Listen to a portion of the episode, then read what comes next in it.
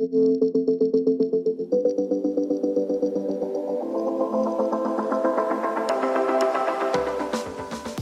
to the Tech Ed Podcast, where we visit with leaders who are shaping, innovating, and disrupting technical education. People who are not afraid to think differently, not afraid to try something new, all with the goal of securing the American dream for the next generation of STEM and workforce talent.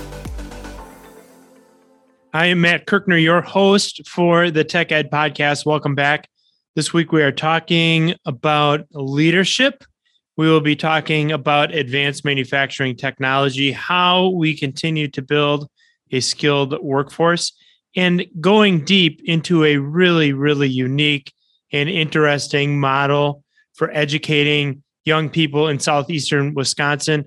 Our guest, by the way, has been a leader in all of these areas, particularly in the last one, where his family has literally invested tens of millions of dollars in a private school in the city of Milwaukee. Another really, really interesting guest for us this week on the Tech Ed podcast. We are talking today with the CEO of Husco Corporation, Austin Ramirez. And Austin, I want to thank you for taking some time out of what I know is a really busy week for you to spend some time with us here. Oh, it's a pleasure to be here, Matt. Thanks for having me. So let's start with this. You're a second generation CEO of Husco. You took the reins from your father, Gus Ramirez. How do you balance your family's legacy and the history of your company with your desire to put your own mark on the company and to take the organization in new directions? You know, that, that's a funny question and, and a good one. When I joined Husco, one of the things I told myself that I was going to have as a mantra throughout my career is, is don't screw it up right? I got the opportunity to come in and be a steward of a really incredible asset that my dad had built over decades. And while, you know, I have my own ideas and my own twists that I put on things, you know, I viewed my challenge as trying to build on this legacy that he had created, not really change it in any dramatic way. So the, the mantra of don't screw it up, something that you're uh, managing to do quite well, at least to this point, in terms of not screwing the business up and continuing to grow it and, and find successful markets, successful ways to engage with new customers. It's been interesting to watch that journey. I often tell people, you know, if you're going to step into running a company, I did corporate turnarounds for a number of years. You're better off taking something that is totally screwed up and fixing it sometimes than taking something that is working well and trying to find a way to make it work even better. But certainly that's something that you you've managed to do. On this podcast, we've interviewed Austin presidents of universities. Uh, we've interviewed CEOs of industrial companies. They all talk about the need for more engineers, for more people thinking about STEM careers. Now, you have a degree in systems engineering, which we know is a little bit different from a mechanical engineering or an electrical engineering degree.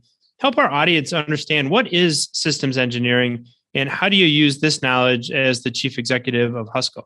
Sure. You know, systems engineering is probably uh, most similar to industrial engineering. I would say that it's, you know, a lot of the core fundamental engineering courses, physics, thermodynamics, those sorts of things, but heavy on computer science and you know, applied mathematics. And my dirty little secret is I've never been terribly mechanically inclined. I, you know, I just, it's just not something that I love to do. And systems engineering was a way for me to ground myself in the fundamentals of engineering problem solving while, you know, not having to tax my inability to do mechanical things. So, following that systems engineering degree and spending time as the chief executive of Husco now for several years, you did take a hiatus from your role as the chief executive of Husco back in 2016 and 2017 to serve our nation as a member of the class of White House Fellows for the National Economic Council an extremely prestigious position, one offered only to a very few number of young leaders across the United States. Tell us about this program. What was your biggest takeaway from the experience? And how do you think it's affected your leadership at Husco? Yeah, thanks for asking. I was really lucky to get the chance to go spend a year working in the White House and, and, even luckier to do it at a time of transition. I got to work for two presidents. So I worked for the last six months of President Obama's term and the first six months of President Trump's term. I did it to, to be perfectly honest because I was finding myself caring more and more about social civic issues and i was getting more and more frustrated with our political leadership in washington and i felt like i was sick of complaining and i thought you know, I wanted to do something about it and maybe someday wanted to run for office. And this opportunity to go spend a year in DC was a chance for me to kind of test the waters without making a dramatic career change. And I was lucky enough that it was still close enough to, to Gus's time as CEO that he could come and step back in and really run the company while I was away. So I got this great opportunity to really parachute into the to the top of the White House and see what life was like as a policymaker in DC. And it was fascinating. I'd say if I had two takeaways, there would be this one on the positive side. And again, keep in mind that I worked for two very, very different presidents. But I worked on their economic teams, and I was amazed how much consensus there was between the economic teams for President Trump and President Obama. And you'd never, ever guess that reading the headlines or watching, you know, pick your favorite cable news channel. But the reality is, they actually agree on a whole lot of stuff. And that was, I found that really encouraging. The discouraging thing to my time in DC was that despite all this, you know, alignment between policymakers on the things that we need to do to make our economy more, you know, dynamic and more equitable and, and faster growing, we are just unable as a country to execute on so many things that we agree on because the politics are so dysfunctional. And in fact, you know, the lasting legacy of my time in DC is one curing me of a desire to run for office, but really instilling in me a desire to try to fix what I think is the broken incentive scheme that leads our politicians, who are, by the way, mostly good people, mostly people with good intentions and relatively smart and want to do the right thing, but they respond to the incentives of our voting system, which unfortunately pulls them apart instead of pushes them together. So, you know, I could spend an hour talking about this, but if you want to learn more, I'm leading an initiative called Democracy Found. You can go to our website, www.democracyfound.org. And that talks about some changes to our voting system that I think would go a long way towards aligning incentives that would lead to a more functional politics. So we'll certainly encourage our listeners to check out democracyfound.org, and we'd certainly encourage them to check that out. Let's turn our, our sights back now to Husco and and talk about some of your technology, advancing technology. You're on the forefront of automotive and off-highway component manufacturing. Thinking about EV, you know, electric vehicles, electrification, autonomous vehicle technology. What are some of the innovations that you're working on or seeing in your space? So, uh, as you mentioned, we focus on two main markets, what we call off-highway and automotive. And the trends are really they're driving very different impacts in both markets. So, let's take off-highway to start. So, off-highway for us means people like Caterpillar and John Deere making excavators and ag tractors and forklift trucks and skid steers, all sorts of mobile equipment. And the trends in that space, when we talk about electrification, we're primarily talking about electrification of the prime mover. So it would be going from a diesel engine to something that's powered by a battery. But Husco, you know, we don't make powertrains in the off-highway sector. We make hydraulic controls.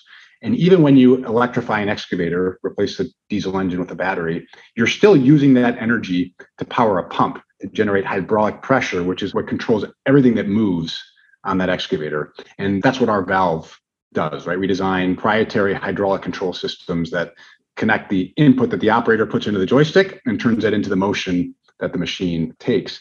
And so there's there's not a threat of hydraulics being replaced by electrification, but what what there is is that there's a need to make those hydraulics more uh, sophisticated, often by adding electronics to the hydraulics. So what that creates is a tailwind for Husco, where there's a need for more and more sophistication and electrification of the hydraulics so that you can enable things like autonomous operation of construction and agricultural equipment.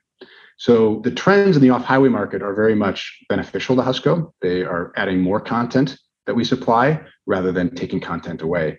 The automotive market is very different. In the automotive market, our primary products are related to powertrain emissions and efficiency.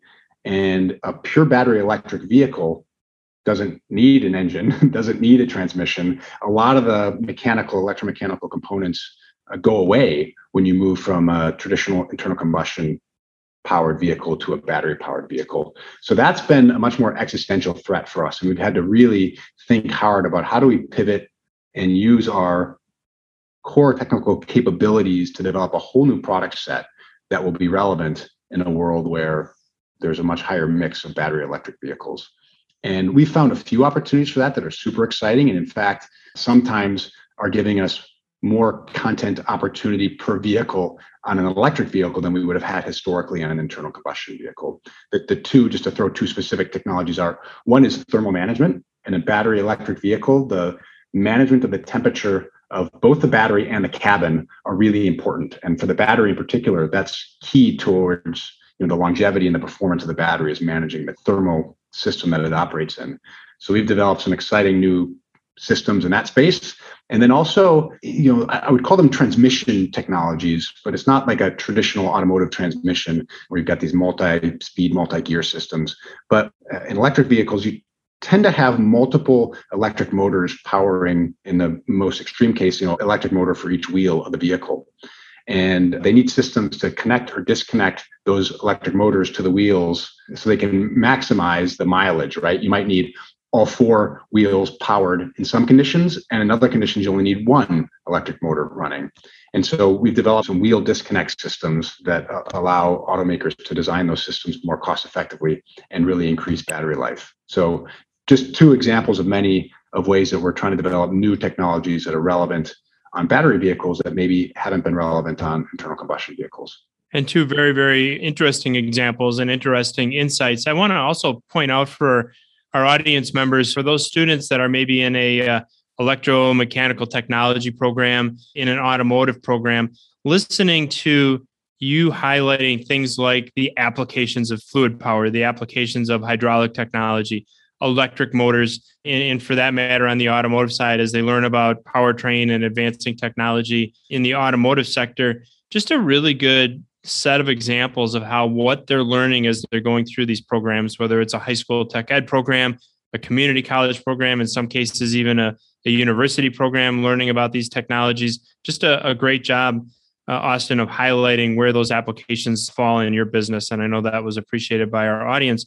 I want to stay on the topic of advanced technology. Your team deploys a number of Industry 4.0 technologies, which is another topic we cover quite a bit here on the Tech Ed podcast. And, in terms of where you're deploying this technology, I understand vision systems, robotics, uh, real time data analytics, 3D modeling, and even I love the name Big Hus, your autonomous robot. I'm hoping we can learn a little bit more about that. Tell us about these technologies and how have investments in Industry 4.0 improved your production at Husco? The blanket statement I would give is that more and more process innovation is becoming just as important as product innovation for us. And they're very linked, but both because of the quality standards, particularly in the automotive industry, where there you know is, is zero tolerance for having any any ppm above zero, as well as because labor costs are rising so fast. Our process innovation is just critical to staying competitive and growing our business.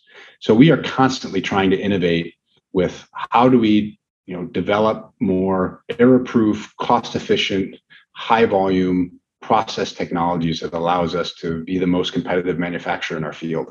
So really interesting observations in terms of where industry 4.0 is is innovating your manufacturing, not just your product, but within your processes. I want to mention to our audience if, if you're not familiar with that term ppm when we're working in the world of manufacturing and producing product customers and, and oftentimes our own quality departments will measure us on the basis of the number of rejects literally per million. And so when austin ramirez says working on ppms where anything above zero is unacceptable imagine making a million parts and expecting every single one of them to be perfect.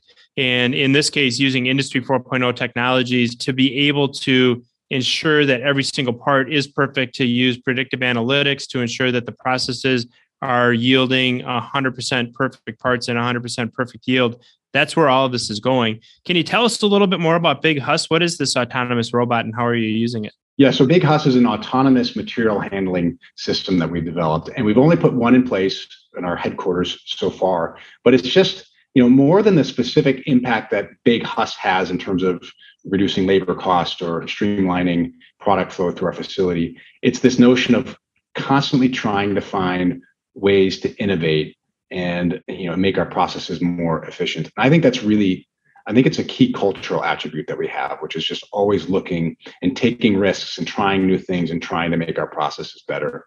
And you know, I think sometimes when we talk about terms like industry 4.0, it can be so daunting, right? It just seems complicated and like kind of mushy. We don't really know what that means. And I think for Husco, the key has been focusing less on buzzwords like Industry 4.0 and focusing more on finding specific use cases where we can apply technology to create value in the short term. And then maybe something like an autonomous robot like Big Hus that's you know replacing a person wheeling carts around our factory floor.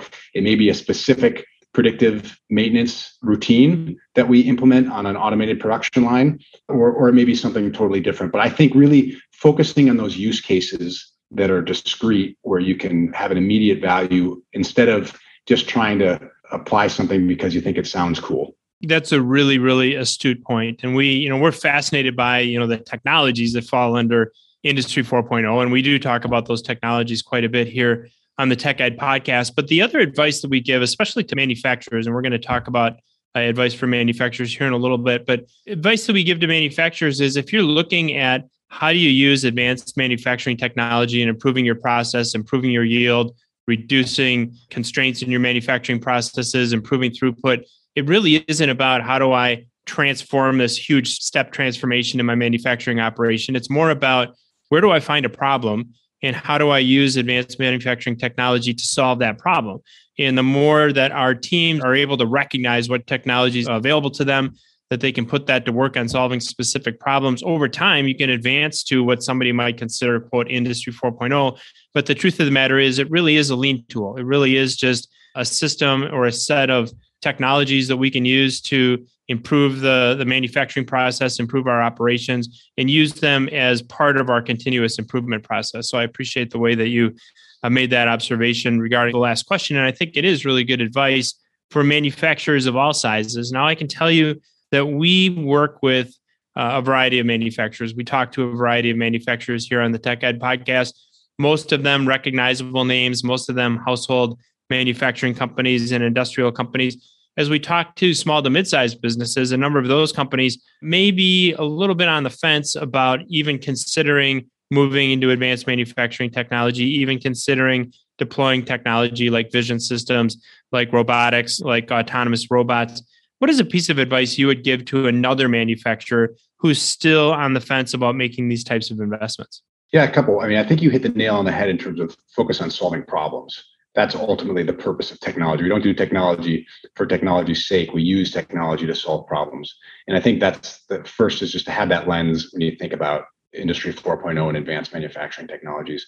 You know, another piece of advice would be do a lot of benchmarking. Sometimes you're constrained in your imagination by by what you've seen or by what your history has been. We spend a lot of time benchmarking our suppliers, benchmarking our customers, benchmarking people in totally different industries than we are to try to look for ideas that we can apply in our manufacturing processes. And that's led to a lot of innovation here at Husco. And you know, the third uh, piece of self-serving advice is we've developed an expertise at Husco in automating processes, right? Automating manufacturing processes using advanced technology to the extent that we're now offering those services to other small and medium sized manufacturers really in the Wisconsin area. So if you're if you're stuck, you feel like you don't know where to go, call me and and we'll get our team over and we can help you think about what sort of tools you can use to automate your manufacturing processes.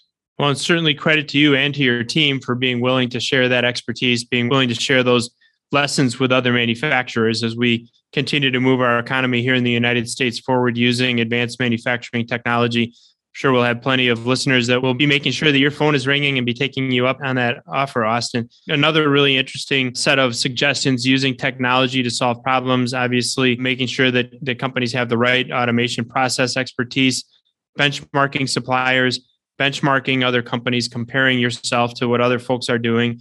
When we compare Husco to other companies, I want to focus on this idea of core values. You know, most companies publish their core values those core values could include, you know, kind of maybe basic terms like communication, respect, integrity. These are all fine, but they're certainly not as unique or as specific as Husco's core values. You've already touched on one of them in a previous answer, but your core values are intelligent risk taking, high performance, and practical innovation. Why is it so important to you as the CEO of Husco that your employees embody these traits in the way they go through their work at your company? Yeah, thanks for asking that. You, asked earlier about the transition between Gus and I uh, in leadership of the company. And the first thing I did when I was CEO was to take a few months and really reflect deeply on what our culture was and what it needs to be for us to be successful. And the three things you mentioned intelligent risk taking, high performance, and practical innovation are the three cultural values that are most critical to our business model and our business model success. And I think that's really important. I think when any company thinks about what their core values are. If they're not linked to your business model, your business strategy, then they're probably too generic. And so, you know, our business model is based on we develop, we don't have a like a standard catalog of products. We don't have a business model that we sell through third-party resellers. Our business model is built on directly engaging with big OEMs and developing unique proprietary bespoke products for big high volume applications that they have, both on the automotive and off-highway sector. And because of that is just you know it's inherent in being successful doing that that we have people that love to innovate and come up with new ideas that are willing to take risks and we put intelligent risk taking in there on purpose right we, we're not we don't take risks for risk's sake. We always try to take risks in a thoughtful way. And then high performance i think that's so important because you know we, we're a family business. I think that there's tremendous advantages to being a family owned business. You get continuity in values you get continuity in leadership over generations. But oftentimes at family businesses, there can be a sense of maybe not entitlement, but that things are good enough. And one of the things we work really hard to maintain at Husco is an attitude that it's never good enough. I tell every employee that joins Husco that although this is a family owned business and there's advantages to being family owned, this business isn't run like a family. it's run more like a sports team in that you've got to earn your spot on the roster and you've got to earn it every day. And I think you put those three things together that commitment to high performance, that commitment to always innovating in ways that add value to our customers, and being willing to take risks in an intelligent way. That's what allows us to be successful in our mission, delivering superior technologies to our customers. You know, that last part of your answer takes me back to an experience I had in my last manufacturing company where we had just finished a record month by a long shot. Phenomenal performance. Really, really proud of our team really proud of the result. And Monday morning came around and it's the beginning of a new month. And we celebrated that performance for a period of time. And then, you know, my question for the team was, so now how are we going to beat it this month? And our, our vice president looked at me, literally said, when is it ever going to be enough? And my answer was one word, and that is never. We will always continue this business. We will always continue to grow. So I, I really like the way that Husco has approached that whole idea. I also like the way you're approaching some of the areas of workforce development. I want to turn now to the Husco Scholars Program, which is a partnership between Husco and the University of Wisconsin Platteville. It's one effort of many that your company has developed to create a pipeline of skilled talent to your organization. So tell us about this relationship with UW Platteville, about the Husco Scholars Program, and how it's helping to build up your engineering workforce. Yeah, so this is a program that we started really with two purposes. One is, you know, we're always trying to upgrade our talent. We, we never have access to enough high quality people that meet our cultural standards. So we're constantly searching for talent. And in particular, we wanted to have a more diverse workforce. And one of the hypotheses that we have is that, particularly for low and middle income students, this notion of going to spend four years on campus, not only not earning income, but paying sometimes astronomical prices in tuition and then coming out into the workforce with a, a big debt load is not optimal. And instead, if we could recruit high performing high school kids that want to study engineering that can come and work for me you know, when they graduate high school, pursue their engineering degree online, which our partnership with Platteville allows us to do.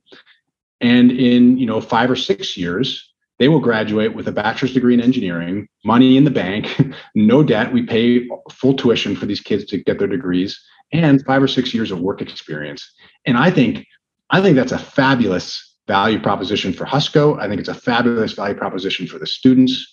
And my hope is that will allow us to be differentiated in this war for talent and particularly the war for diverse talent. Great for Husco, great for the students, really great for the United States as you think about the fact that we're not going to have to worry about whether or not we forgive somebody's huge debt load coming out of a university that they end up with that degree, a valuable degree, UW Platteville being a great institution, but also end up with that degree and not have that burden of debt, as you suggest, as they're moving on in their life. So, there again, credit to you and to Husco for your vision in putting that program together. I want to talk now about an interview that we saw recently that you did with the Biz Times here in Milwaukee And the, the article was about 25 big ideas for Milwaukee and southeastern Wisconsin's future. You said the key to moving Milwaukee forward in the next 25 years is to have the highest performing schools in the nation. Can you expand on this goal and what are the keys to achieving something that big? Yeah, Matt, listen, I think more than any time in human history, this notion of intellectual human capital is going to be the key to success in the future. And I, I think that is true on the individual level, right? For individual people, I think it's true for companies and I think it's true for regions. So, unfortunately, particularly here in southeastern Wisconsin, we've got some of the largest educational disparities in the country when it comes to the gap between the rich and the poor. Often that means the gap between minority students and white students. And that's just that's unacceptable to me morally, but it's also unacceptable to me economically as a business leader and as a as a citizen of this region that that exists and that it persists and that it has persisted for decades in this region. So I just I think it's critical that we close those gaps and that we give these kids an opportunity for success. Too many kids growing up in Milwaukee today don't have the opportunity for success. This is a country where we don't always have equality in outcomes, but I think it's a country where we have to be committed to equality of opportunity. We need to build that here in southeastern Wisconsin. Very, very well put. Intellectual human capital, says Austin Ramirez, is the key to success in the future and making sure that that key is available to all students and so that they can they can have that equality of opportunity that you talk about and the same access to high quality education regardless of what neighborhood they live in. And your family we're going to just talk a little bit about this isn't just talking about that goal. You're putting your financial capital you're putting your reputations you're putting so much of your resources into building on the goal that you just talked about. So let's chat now about st augustine preparatory academy often called Og prep it's a preparatory academy that your family founded uh, in the city of Milwaukee in 2016, so about five years ago now, to, as your father, Gus Ramirez, said, quote, be bold and build a school that met our vision for what all kids deserve, which really builds off of your answer to that last question. Tell us, Austin, about this vision. Who are the students that you're serving, and what success has the school seen since its inception? Og Prep started, you know, really started, maybe not coincidentally. I took over as CEO in 2011, and uh, Gus, my dad, is not cut from the cloth to you know retire to the golf course.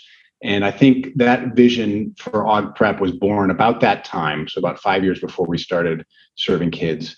And you know, it stemmed from a lifetime that Gus and Becky, my mom, have spent working on the issue of education, both here in Milwaukee and, and frankly around the world. They've they've supported, in particular, Christian mission schools all over the world. And Milwaukee, like I said, has had decades of uh, stagnation relative to closing the education performance gaps that exist in our city. And I think what Gus would say is that he wasn't going to live long enough to see systematic change in Milwaukee, but he could build a school that would really provide a model for what outstanding urban education looks like.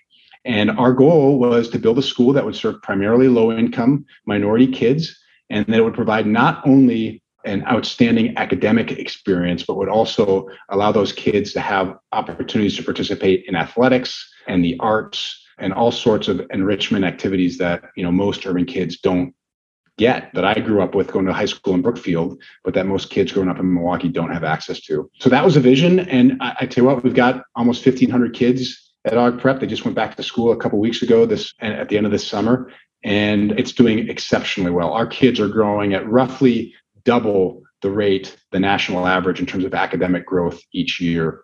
It's our journey has only just begun. We announced a few weeks ago that we're going to do a major expansion that'll allow us to serve nearly 2,500 kids in the next several years, which will make us the largest single campus school in Milwaukee.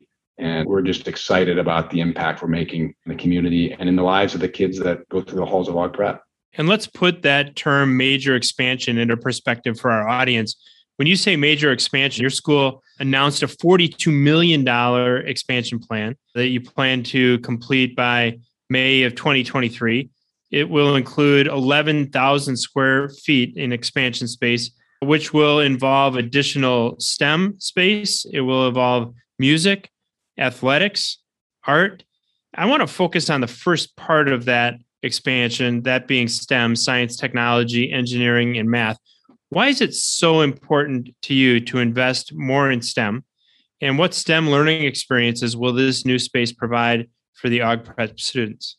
STEM is super important, and we are committed to every single one of our students having significant exposure to to STEM because we just think it's critical to future careers that kids have that access. I mean, it's so important not just to have a college degree today or a high school degree, but to have a degree that is, you know, relevant in tomorrow's job market. And I think STEM is just a critical part of that. But importantly, it's not just STEM. We also make sure that every single one of our students is exposed to the arts and to music. And we've got a requirement that our kids take classes in those areas as well. And it's it's really about developing as well-rounded, fully formed human beings as we possibly can that have the opportunity to then decide if they want to go on and get a engineering degree or if they want to become an artist or a musician or whatever their passion is, but that they will leave AUG Prep being prepared to, to be productive members of society. Well rounded, fully formed human beings. It's just amazing that you're putting that opportunity in front of so many young people. Speaking of well rounded, speaking of fully formed human beings, I think you would probably fit that definition yourself. You've accomplished, Austin, so much academically, athletically, uh, in your career, and at a young age to boot. If you could give a high school sophomore one piece of advice as they consider their future pathway, what would you tell them? You know, Matt, it would depend a lot on the kid. If I could go back and give advice to myself as a high school sophomore, I would tell myself to focus more on being kind.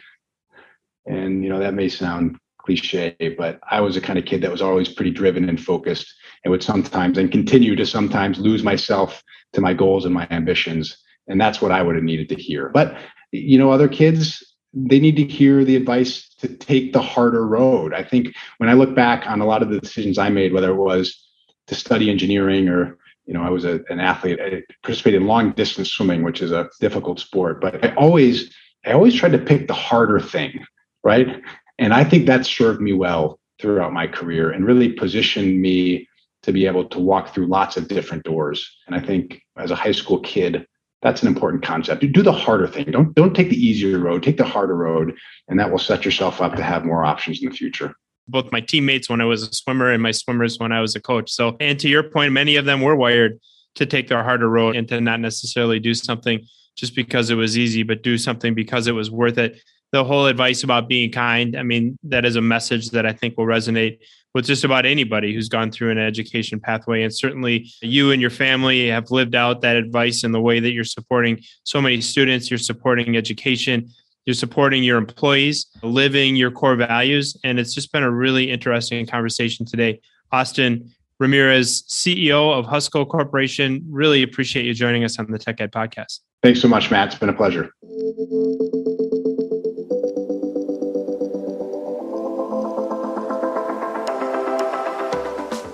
Thanks for joining us for this episode of the Tech Ed Podcast.